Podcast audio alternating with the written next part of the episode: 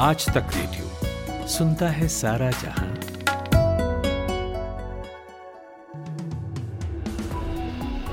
Hello good morning 9 जनवरी की तारीख है ये और आप सुन रहे हैं आज तक रेडियो पर सुबह 10 बजे का पाँच मिनट पॉडकास्ट मैं हूँ खुशबू कुमार। मौसम विभाग ने बताया है कि आज पंजाब, उत्तर पश्चिमी राजस्थान से लेकर बिहार, हरियाणा, चंडीगढ़, दिल्ली, यूपी में घना कोहरा छाया हुआ है। सुबह दिल्ली के कई इलाकों में कोहरे की वजह से विजिबिलिटी पच्चीस मीटर तक पहुँच गई। दिल्ली के सफ्तरजंग में सुबह साढ़े बजे विजिबिलिटी पच्चीस और पालम में पचास मीटर दर्ज की गई। वहीं पंजाब के बठिंडा में विजिबिलिटी शून्य रही। और ये अमृतसर अंबाला में 25 मीटर थी। आगरा, लखनऊ और ओमैसी में भी विजिबिलिटी शून्य रही।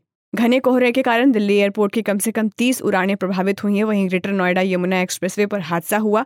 घने कोहरे के कारण कार नहीं दिखे ड्राइवर को और दो बच्चे समेत चार लोग इसमें जख्मी हुए हैं। दिल्ली सरकार के शिक्षा निदेशालय की तरफ़ से प्राइवेट स्कूलों के लिए एडवाइजरी जारी किया गया है। एडवाइजरी में सर्दी को देखते हुए स्कूलों को 15 जनवरी तक बंद रखने के लिए आदेश दिया गया है।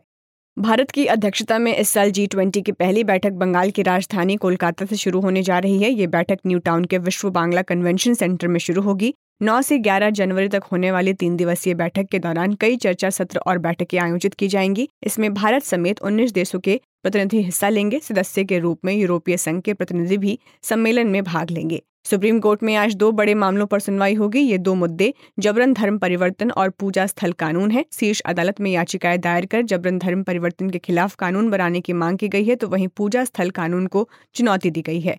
दोनों मामलों पर पिछले साल के आखिर में सुनवाई हुई थी। पूजा स्थल कानून के मुद्दे पर 14 नवंबर 2022 को सुप्रीम कोर्ट में सुनवाई हुई, वहीं जबरन धर्म परिवर्तन के मुद्दे पर पिछली सुनवाई 5 दिसंबर को हुई थी। वहीं बिहार जहरीली शराब कांड पर एसआईटी जाँच की मांग को लेकर दाखिल याचिका पर भी आज सुप्रीम कोर्ट में सुनवाई होगी। इससे पहले सुप्रीम कोर्ट ने इस याचिका पर तत्काल सुनवाई करने से इनकार कर दिया था। ये केस मेंशनिंग लिस्ट में नहीं है। ये जनहित याचिका प्रॉपर तरीके से दायर करनी होगी। बता दें कि दिसंबर 2022 में बिहार में जहरीली शराब पीने से करीब सत्तावन लोगों की मौत हो गई थी। जोशीमठ के हालात पर प्रधानमंत्री कार्यालय ने हाई लेवल मीटिंग की। इसमें पीएम के सेक्रेटरी जनरल कैबिनेट सेक्रेटरी और नेशनल डिजास्टर मैनेजमेंट अथॉरिटी के सदस्य शामिल हुए। वहीं प्रधानमंत्री ने इस मामले पर राज्य के सीएम पुष्कर थामी से टेलीफोन पर बात की। मीटिंग के बाद अफसरों ने बताया है कि जोशीमठ के लोगों को राहत पहुँचाने के लिए सेंट्रल एजेंसी और एक्सपर्ट की team short term medium term और लॉन्ग टर्म प्लान तैयार करेगी एनडीआरएफ और एसडीआरएफ की चार टीमें अभी वहाँ तैनात है। साथ ही हालात का जायजा लेने के लिए एनडीएमए के मेंबर आज जोशीमठ पहुँचेंगे।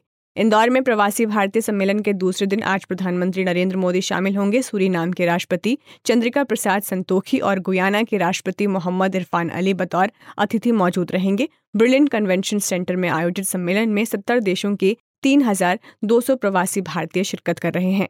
हरियाणा में राहुल गांधी की भारत जोड़ो यात्रा कुरुक्षेत्र के खानपुर कोलिया से शुरू हो गई है। कांग्रेस ने आज के दिन ये यात्रा महिलाओं को समर्पित की है, जिसमें कांग्रेसियों से अपील की गई है। कि महिलाएँ यात्रा में ज़्यादा से ज़्यादा संख्या में शामिल हो। दिल्ली कंझावला केस में गिरफ़्तार आरोपियों की आज कोर्ट में पेशी होनी है। सभी छह आरोपियों की आज पुलिस की रिमांड खत्म हो रही है। एक जनवरी सुबह 20 साल की अंजलि सिंह की स्कूटी को एक कार ने टक्कर मार दी थी और पीड़िता सुल्तानपुरी से खंजावला तक लगभग 12 किलोमीटर तक घसीटती हुई चली गई। ब्राज़ील की संसद में रविवार को धुर दक्षिणपंथी नेता जायर बोलसिनारो के हज़ारों समर्थकों ने धावा बोल दिया। लोगों ने सुप्रीम कोर्ट और राष्ट्रपति आवास को भी घेर लिया। राष्ट्रपति लुला डा सिल्वा ने इसे फांसीवादी हमला करार दिया है। सिल्वा के कैबिनेट के एक मंत्री ने दावा किया है कि हिंसा में शामिल दंगाई राष्ट्रपति आवास से हथियार अपने साथ ले गए, हालाँकि ब्राज़ील की सरकार ने ये नहीं बताया कि कितने हथियार चुराए गए हैं। पुलिस के मुताबिक अभी तक करीब 200 लोगों को गिरफ़्तार किया जा चुका है और इस हमले पर प्रधानमंत्री नरेंद्र मोदी ने चिंता ज़ाहिर की है। संयुक्त राष्ट्र के महासचिव एंटीनियो गुटेरेस ने ब्राज़ील की लोकतांत्रिक संस्थाओं पर हुए इस हमले की निंदा की है। और कहा है कि ब्राज़ील के लोगों और यहाँ की संस्थाओं का सम्मान होना चाहिए। वहीं कनाडाई पीएम जस्टिन ट्रूडो ने कहा है कि ब्राज़ील सहित किसी भी लोकतंत्र में लोगों की लोकतांत्रिक पसंद का सामना करना सर्वोपरि होता है।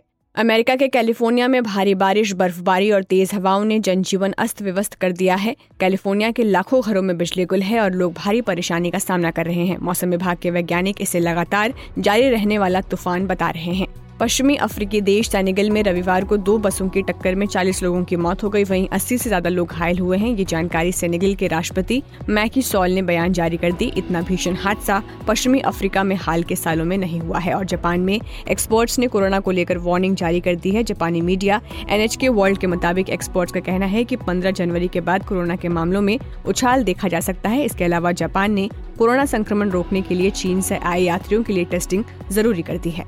तो आपसे होगी मुलाकात दोपहर एक बजे। तब तक के लिए नमस्कार।